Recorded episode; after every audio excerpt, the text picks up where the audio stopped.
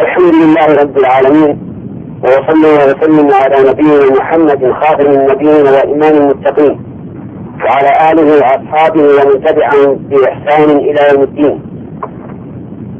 أما بعد فإنني أشكر الله تبارك وتعالى أن يسر هذا الحديث إلى إخواننا في بلاد بعيدة ولكنه سبحانه وتعالى يسر الأسباب التي بها يصل الإنسان إلى مراده وإن كان بعيدا. فأشكر الله تبارك وتعالى على هذه النعمة. وأشكر إخوتنا في أمريكا الذين هيئوا لنا هذا الحديث فجزاهم الله تعالى عني وعن من ينتفع به خيرا. أيها الأخوة الكرام في هذه الأيام نستقبل عاما هجريا جديدا. بعد أن خلفنا وراء ظهورنا عاما هجريا ماضيا بما فيه من أعمال إن كانت صالحة فنسأل الله تعالى أن يتقبلها بمنه وكرمه. وإن تكن فيها ذلك فنسأل الله تعالى أن يعمنا بعفوه ورحمته. أيها الأخوة. وأقصد بالإخوة ما يعم الذكور والإناث. إن في تقلب أيام عبرة لمن كان له قلب أو ألقى السمع وهو شهيد إذا نظرنا إلى ماضينا وجدنا أنه مر كلمح البصر ومستقبلنا كذلك. سوف يمر بنا كلمح البصر ولهذا يجب على الإنسان أن يعتبر ما بقي بما مضى. ويعلم أن ويعلم أن ما يستقبل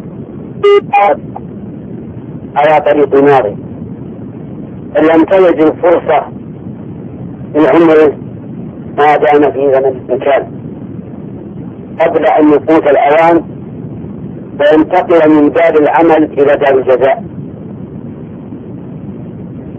أيها الإخوة إن أهم شيء في حياة الإنسان أن نكون مستقيما على دين الله عز وجل. في جميع الأحوال في جميع الأماكن في جميع الأزمان. لأنه إنما خلق لهذا. كما قال الله تعالى وما خلقت الجن والإنس إلا ليعبدون. ما أريد منهم من رزق وما أريد أن يطعمون. إن الله هو الرزاق ذو قوة المتين. فإن أهم شيء تكون به الاستقامة. أن يكون عمل الإنسان مبنيا على الأسس الصحيحة القيمة. وهو كل عمل صالح. على أمر. الأمر الأول الإخلاص لله تبارك وتعالى. بأن يقصد الإنسان بعمله وجه الله والدار الآخرة. لا يقصد أن يتمتع في هذه الدنيا. ولا أن يكتسب جاها. ولا أن يكتسب مالا. وإنما يقصد الوصول إلى إلى إلى دار كرامة الله عز وجل. قال الله تعالى: وما أمروا إلا ليعبدوا الله مخلصين له الدين حنفاء. وقال تعالى: فاعبد الله مخلصا له الدين.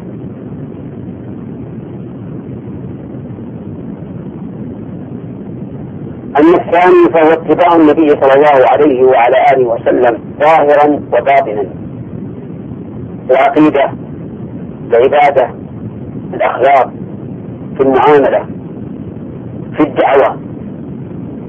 إلى الله عز وجل.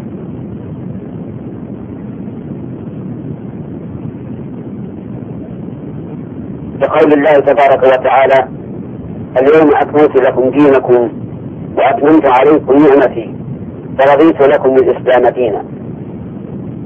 ولقوله تعالى ومن يبتغي غير الإسلام دينا فلن يقبل منه وهو في الآخرة من الخاسرين.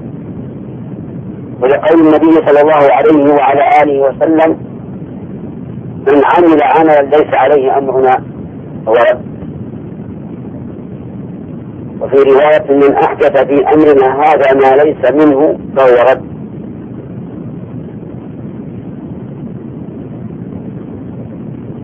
فيكون متبعا للنبي صلى الله عليه وعلى آله وسلم في العقيدة. يعني يؤمن قلبه ويشهد بلسانه أنه لا إله إلا الله. أي لا معبود حق إلا الله. وكل ما يعبد سوى الله عز وجل فإنه باطل. لا حق له في العبودية. كما قال الله تعالى ذلك بأن الله هو الحق. وأن ما يدعون من دونه هو الباطل وأن الله هو الذي الكبير.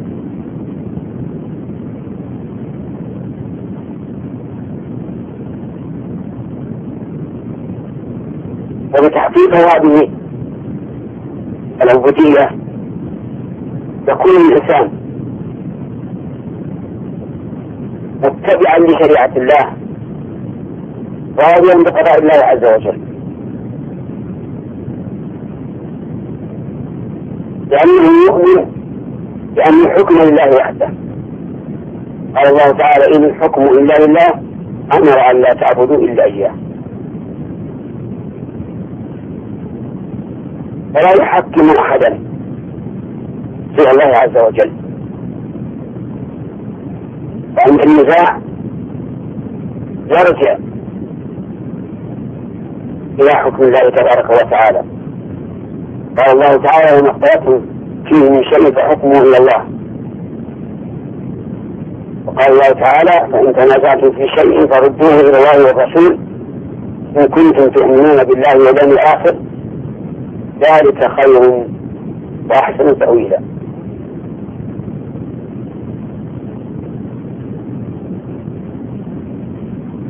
وليحقق هذه العقيدة.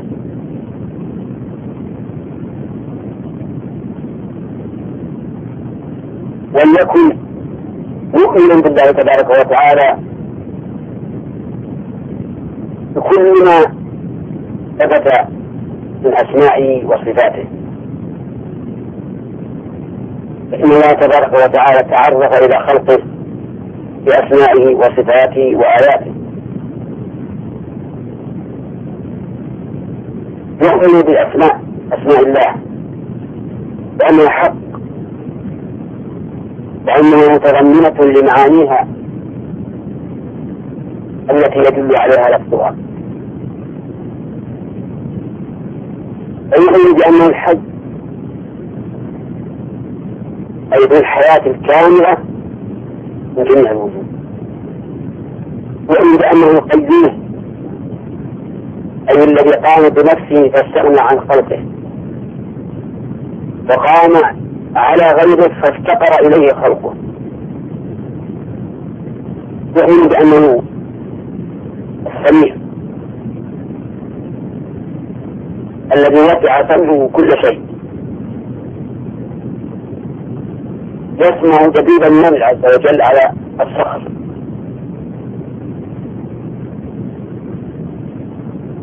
وليؤمن بأنه بصير. لأنه البصير الذي له البصر. الذي أحاط بكل شيء. يرى النملة السوداء على الصخرة السوداء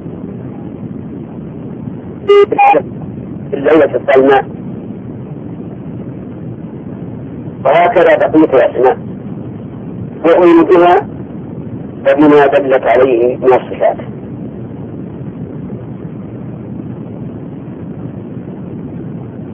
يؤمن كذلك بصفاته التي ثبتت في الكتاب والسنة.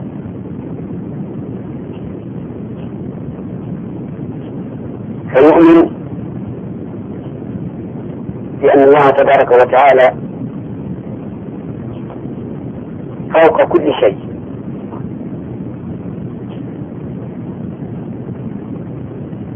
كقوله عز وجل وهو العلي العظيم.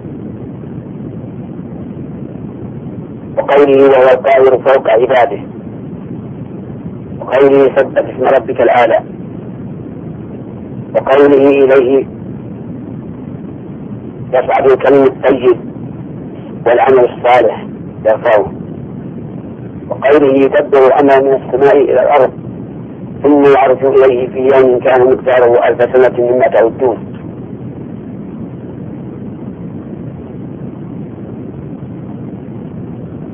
والإنسان مفطور على هذا. فما من إنسان يقول يا الله إلا وجد من قلبه ضرورة بطلب العلوم. لا يثبت جنة ولا يسر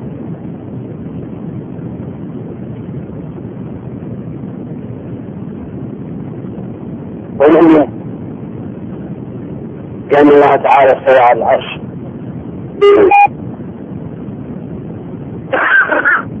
كما قرر الله ذلك كما قرر الله ذلك في سبعة مواضع من كتابه.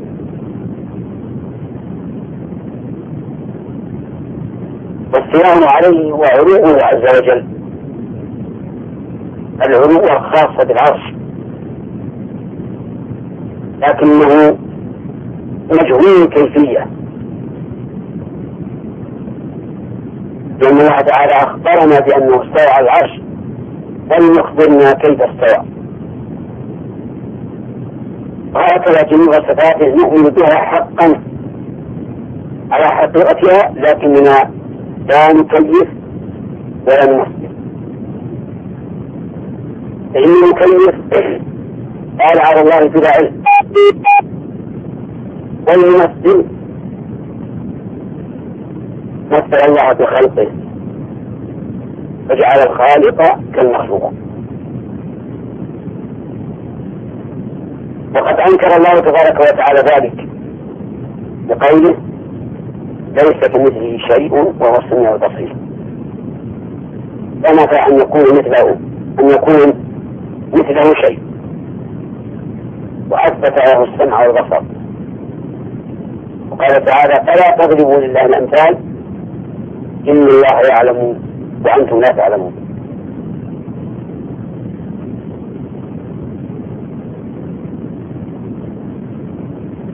وهذه القاعدة هي ما عليه أهل السنة والجماعة الذين التزموا بالسنة واجتمعوا عليها.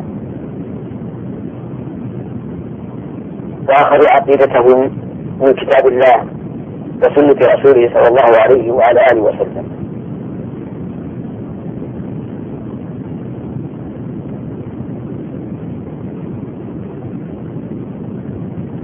ويؤمن بأن للعباد معادا يرجعون فيه إلى الله عز وجل. كما قال الله تعالى إن الذي فرض عليك القرآن لرادك إلى معاد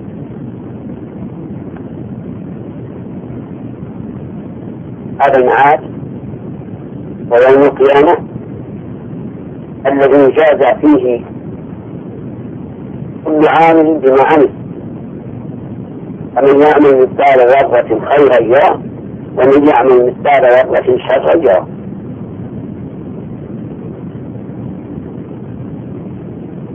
الحسنات بعشر أمثالها.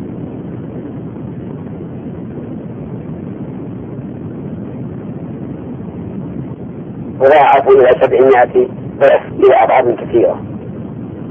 السيئة بمثلها أو يعفو الله تعالى ويصفح كما قال الله تعالى إن الله لا يغفر أن يشرك به ويغفر ما دون ذلك لمن يشاء. ومن يشرك بالله فقد ضل ضلالا بعيدا. وفي الآية الأخرى فقد افترى إثما عظيما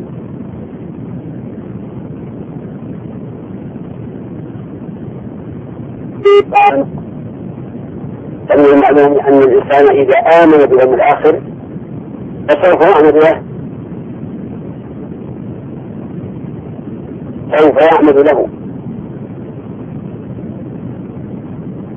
ويمتثل أمر الله ويجتنب نهيه فقد ذكر الله الإنسان بذلك. فقال جل وعلا يا أيها الإنسان إنك كادح إلى ربك كدحا فملاقيه.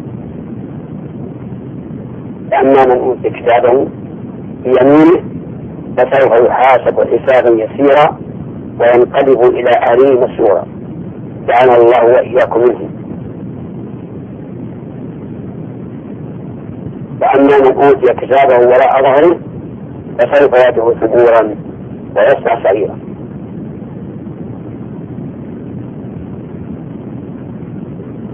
أن يستقبل الإنسان أيامه الحزن والعزيمة. وتلقي العقيدة من المنهج الصافي كتاب الله وسنة رسوله صلى الله عليه وعلى آله وسلم.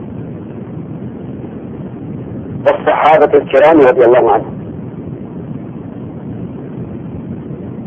وليعلم أن كل محدثة بدعة. وكل بدعة ضلالة وكل ضلالة في النار.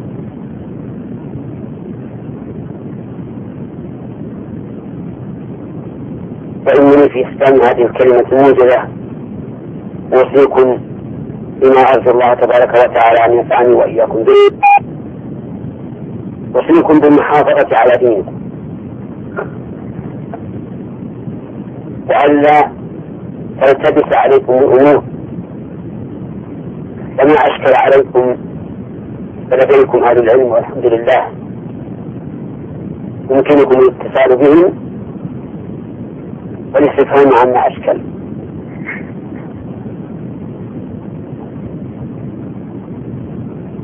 وأوصيكم أن لا تجادلوا أحدا إلا وأنتم تعلمون ما عنده وتعرفون كيف تردونه. وتبينون ما هو عليه من الباطل لأن نزول الإنسان للمجادلة بدون علم كنزول المقاتل للميدان بلا سلاح. معالم الهزيمة. والهزيمة في المجادلة في دين الله عز وجل. ليست هزيمة للشخص وحده. بل هي هزيمة لمبدئه الذي هو عليه. وهزيمة لكل من تمسك بهذا المبدأ. لذلك احذروا أن تنزلوا ميدان المجادلة إلا عن علم. عن علم بصحة ما عندكم وعلم بما عليه خصم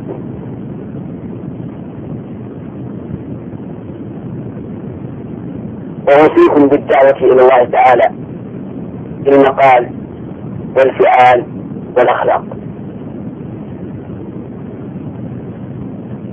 أما بالمقال فبالخطب والمواعظ.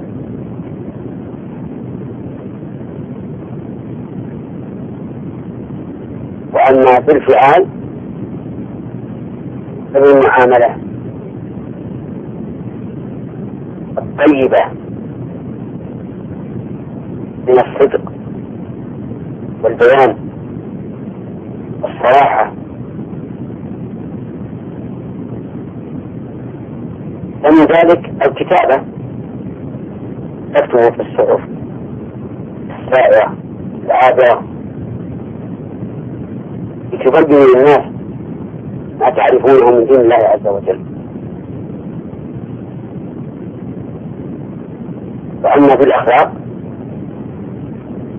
فبانشراح الصدر الصدر وتحمل المتاعب والأذى والإحسان.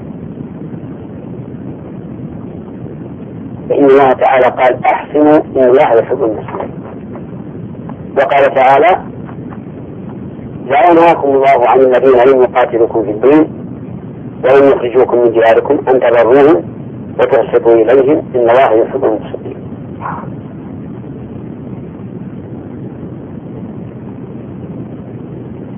ومن المعلوم أن الصحابة رضي الله عنهم إنما فتحوا ما فتحوا من البلاد بحسن سيرتهم ووضوح دعوتهم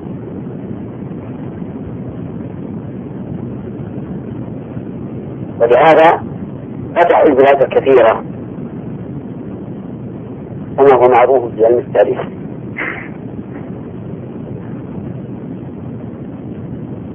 وأوصيكم كذلك بالتآلف بينكم والاجتماع على كلمة الحق.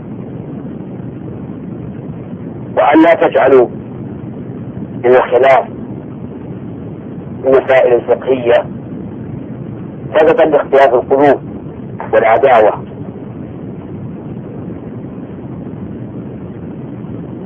وأن تبنوا ولاءكم وبراءكم على هذا. إن هذا من الغلط المحض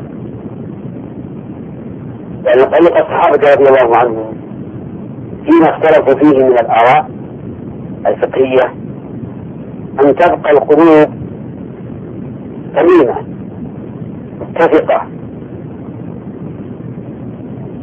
لا يحمل أحدهما على الآخر كراهة أو بغضا ولا يتكلم في عرضه ولا يبدعه ويضلله فالأمر واسع. لكن في باب العقيدة لا بد من التصحيح ولا يسع الإنسان أن يسكت على عقيدة باطلة يجب عليه أن يبين الحق.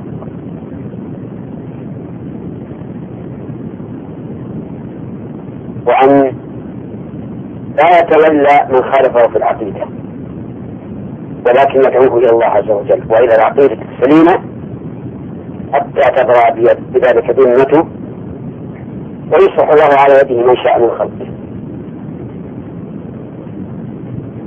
لكن مسائل الفقه مسائل عملية. يختلف فيها الآراء. حتى في عهد الصحابة رضي الله عنهم. ولا يقلل بعضهم بعضا أو يبدعوا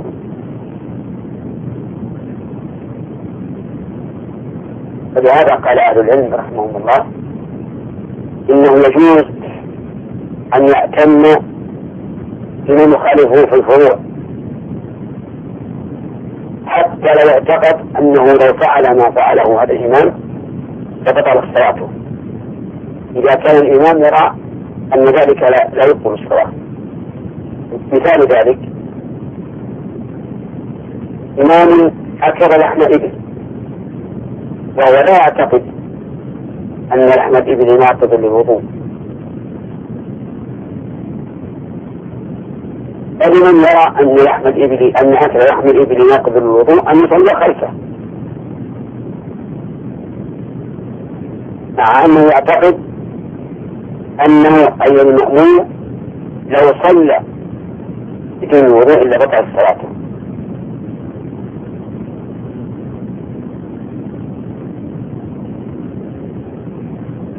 والصحيح في هذه المسألة أن لحم الإبل ينقض الوضوء. لأن من أكل لحم إبل وهو على وضوء وجب عليه أن يتوضأ. كذلك لو قبل إمام بشخص وكان الإمام قد مسح على الجوارب ثم خلعها وصلى. فالمؤمن خلفه يرى أن خلع الجواري ذات نفسها ناقض للوضوء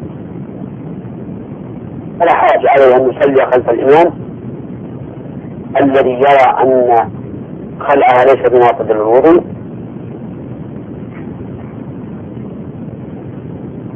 لأن هذا اختلاف في الفروع في العمليات. والصحيح أن الجواري لا ينقض الوضوء. فأن الإنسان ما كان باقيا على طهارته فهو على طهارته. أوصيكم وأوصيكم كذلك بالاتصال بأهليكم. حسب ما تقتضيه الحال. لأن ذلك من صلة الرحم. ولا يخفى ما في صلة الرحم من الثواب الجزيل. بل لم يكن من ذلك إلا أن الله تكفل للرحم أن يصل من وصلها ويقطع من قطعها. وأوصيكم كذلك بالتعاون بينكم والتساعد. إذا رأيتم مريضا منكم احتفوا به.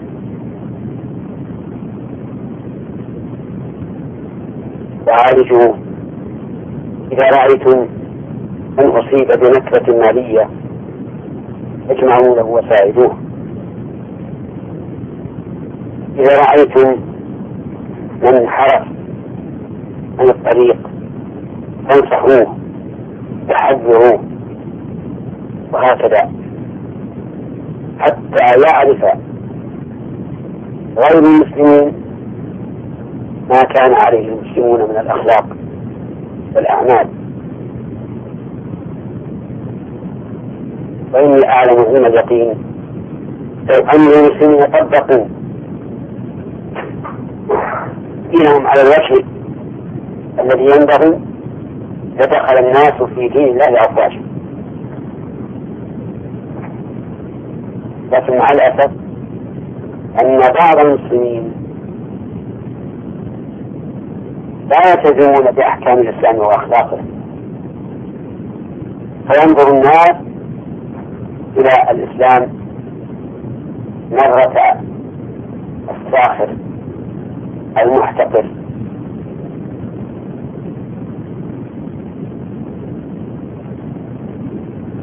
ولا يقبلون. أن يقال إن الإسلام دين الحق دين العدل دين اليسر دين السماحة. وهم يرون بعض أهله على خلاف ذلك. وأوصيكم بكثرة الدعاء والإلحاح على الله عز وجل أن يثبتكم على دينكم وأن يعصمكم من الفتن. إن من يعيش في بلاد أكثر أهلها كفار. يخشى عليه من الفتنة.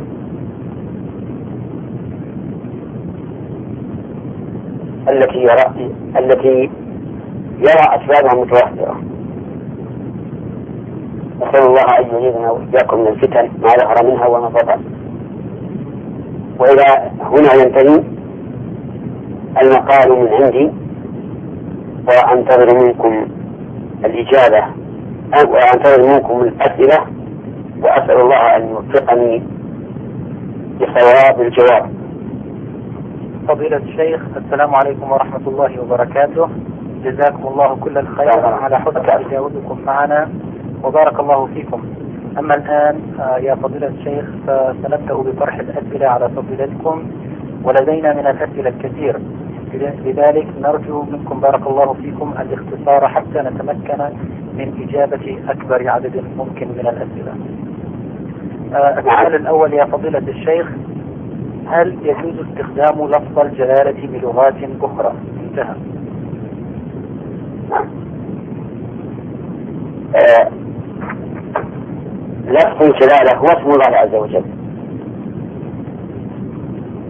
فإن كان في القرآن فلا بد أن يقرأ كما هو لأن القرآن عربي. تكلم الله به على على هذه اللغة. كما قال تعالى نزل به الروح العلم على قلبك لتكون من المنذرين بلسان عربي مبين. ولهذا لا لا تجوز قراءة القرآن بغير اللغة العربية أما إذا كان لفظ الجلالة في الأذكار فلا بأس. إذا كان هذا على سبيل التعليم تعليم لمن لا يعرف اللغة العربية نعم فضيلة الشيخ جزاك الله خير. آه رجل عقد على امرأة ولم يدخل بها ومن العادة في هذه العائلة أن يعطى الذهب مع المهر ثم قرر بعد ذلك الطلاق ولكنه اشترط حصوله أو استرجاعه للذهب قبل الطلاق فما هو الحكم في ذلك؟ انتهى. الحكم في ذلك إذا رضيت رضيت الزوجة بما اشترط فلا بأس. ويكون هذا الطلاق خلعا. وأما إذا لم ترضى فللزوجة نصف المهر من النقود ومما قدمه من الذهب. نعم. جزاك الله خيرا. هل يجوز أكل ذبح أهل الكتاب مع الجهل بكيفية الذبح وهل يجوز الأكل من ذبح الروافض؟ انتهى. يجوز الأكل من ذبح أهل الكتاب وإن لم نعلم كيفية ذبحه. لعموم قول الله تبارك وتعالى وطعام الذين أوتوا الكتاب حل لكم. وطعامكم حل لهم. وقد فسر ابن عباس رضي الله عنهما طعامهم بذبائحهم وكان النبي صلى الله عليه وعلى آله وسلم يأكل مما ذبحه أهل الكتاب ولا يسأل. وقالت عائشة رضي الله عنها أتى قوم إلى رسول الله صلى الله عليه وعلى آله وسلم فقالوا يا رسول الله إن قوما يأتوننا باللحم لا ندري ذكر اسم الله عليه أم لا؟ فقال سموا أنتم وكلوا. قالت وكانوا حديث عهد بكفر.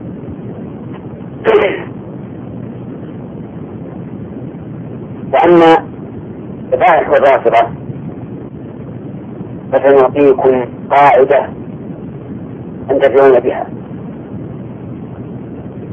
وهي أن كل بدعة تخرج من الإسلام فإن ذبيحة معتنقها حرام. لأنه ليس مسلما ولا من أهل الكتاب. وأما البدع التي لا تخرج من الإسلام فإن ذبيحة معتنقها حلال. نعم. الشيخ جزاك الله خير. آه نرجو إيضاح أحكام قصر الصلاة للمسافر خصوصا وأن معظم المسلمين في هذه البلاد يعملون على قصر الصلاة لعدة سنوات حتى عودتهم إلى بلادهم. انتهى نعم. هذه المسألة عن إقامة المسافر في مكان مدة معينة أو لعمل معين ومن نيته أنه متى انتهت هذه المدة أو هذا العمل رجع إلى بلده. محل خلاف بين العلماء.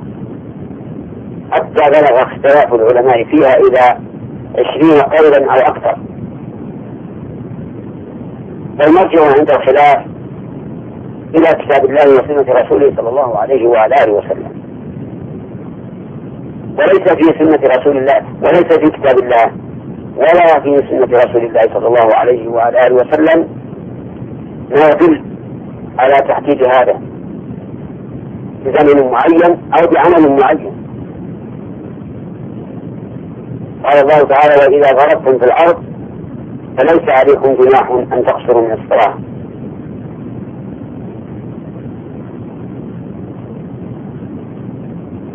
وكان النبي صلى الله عليه وسلم يقصر الصلاة بأسفاره دون أن ينظر إلى المدة.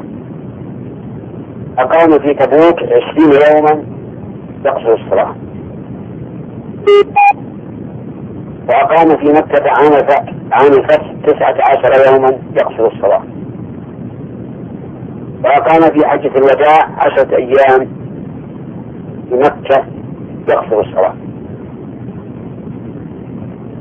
ولم يحدد للأمة زمنا معينا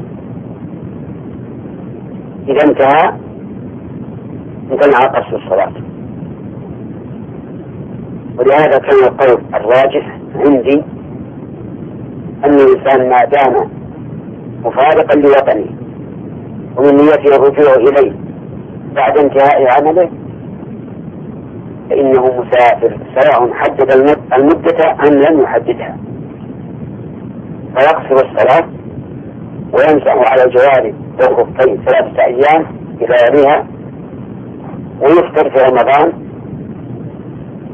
إلا أني أرى أنه إذا أفطر في رمضان فلا بد أن يقضيه قبل مجيء رمضان الثاني.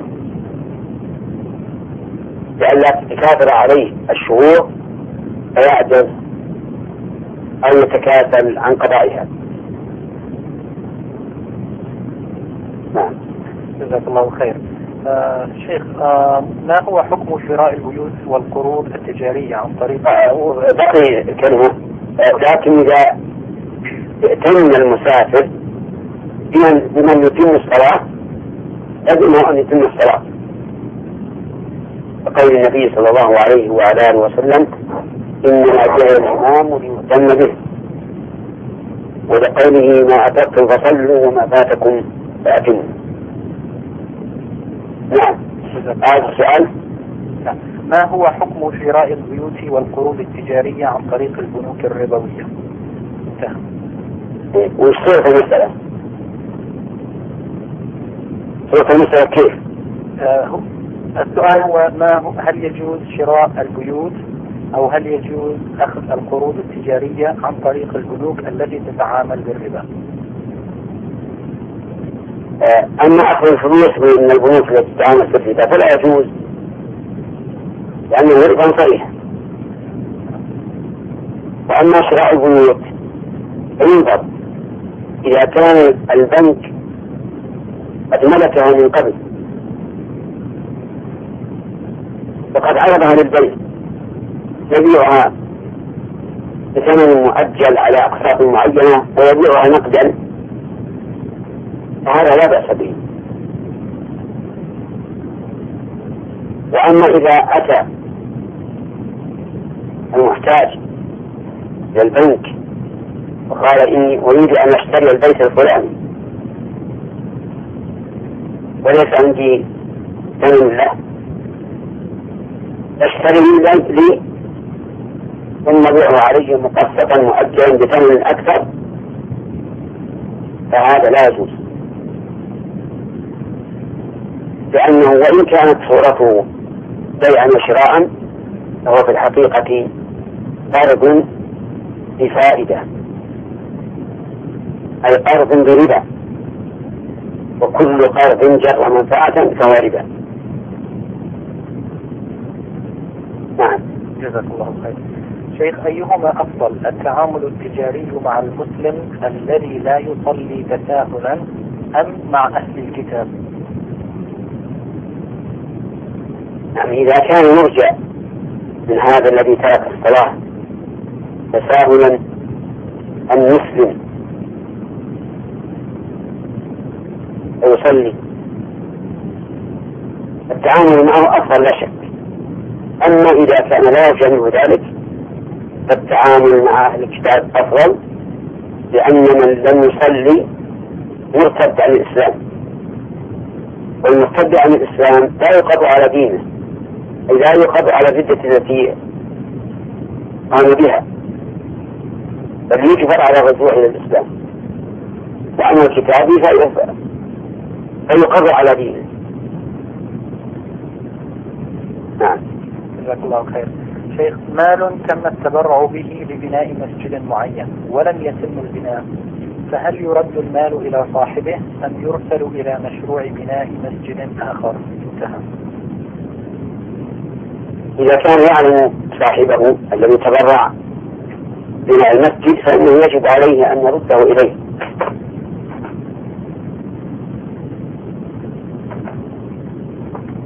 إذا كان لا يعلم فلا بأس أن أن يضعه في مسجد آخر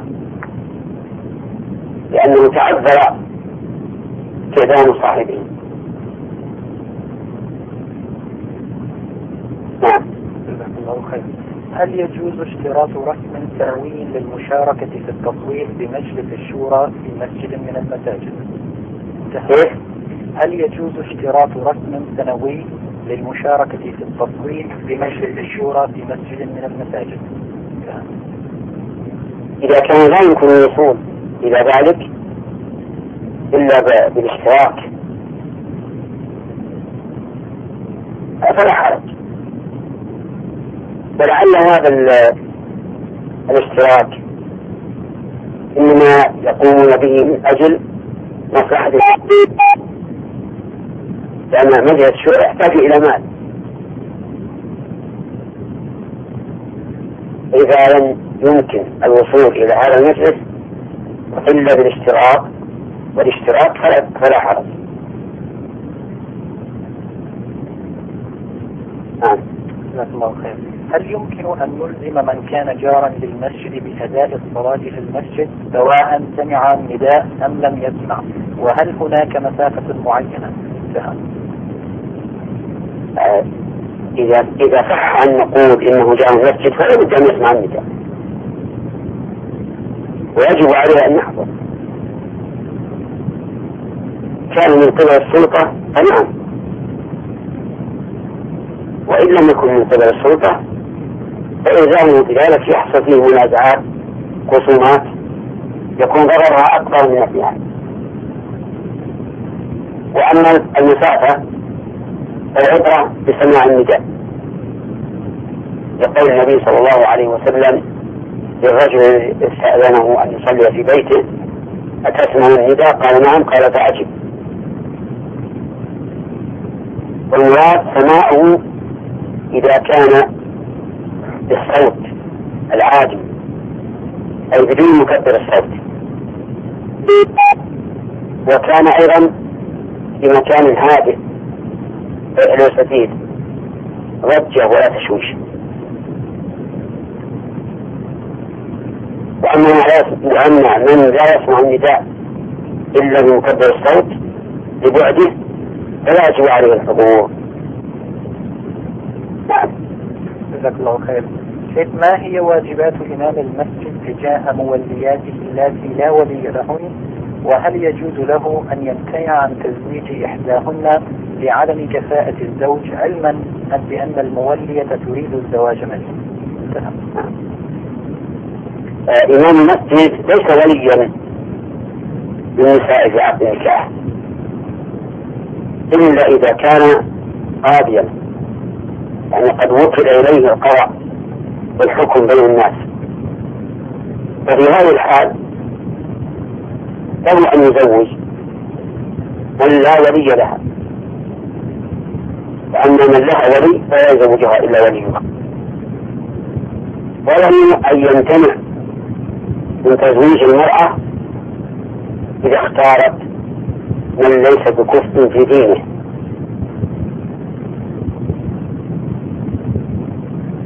مثل أن تختار رجلا لا يصلي أو ما أشبه ذلك مما يمتنع معه النكاح لا تتزوج به. نعم. جزاك الله خير. شيخ هل تجوز التجارة بسلع مقلدة بسعر التقليد؟ مع العلم أن بعض المشترين قد يبيعها على أنها أصلية. انتهى. لا يجوز الاتجار بالسلع المقلدة آه، آه، آه، التي قلد فيها صانعها أن يشتهروا بجودة الصنعة. إلا إذا بين ذلك المشتري. أما أن يفهمه أنها من الصنعة من صنعة آه، الدولة الفلانية المعروفة بجودة صناعة هذا غش وتدليس. وقد قال النبي صلى الله عليه وعلى آله وسلم من غش فليس منه.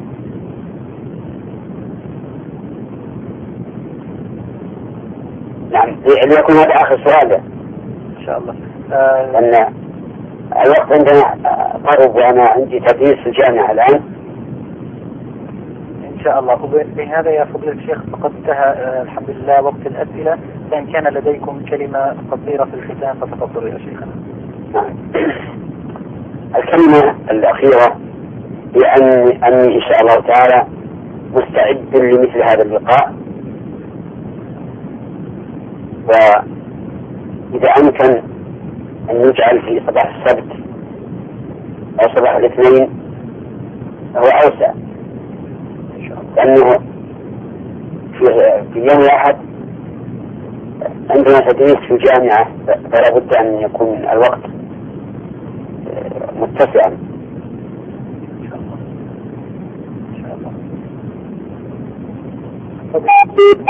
فضيلة الشيخ جزاكم الله عنا كل الخير وبارك الله فيكم ومتعكم بوافر من الصحة والعافية إن شاء الله. هذا لا يسعنا إلا أن نتقدم من فضيلتكم بالشكر والتقدير على هذا اللقاء. داعين الله عز وجل أن يجعله في ميزان حسناتكم وإلى لقاء آخر إن شاء الله في الشهر المقبل. والسلام عليكم ورحمة الله وبركاته. وعليكم السلام ورحمة الله وبركاته.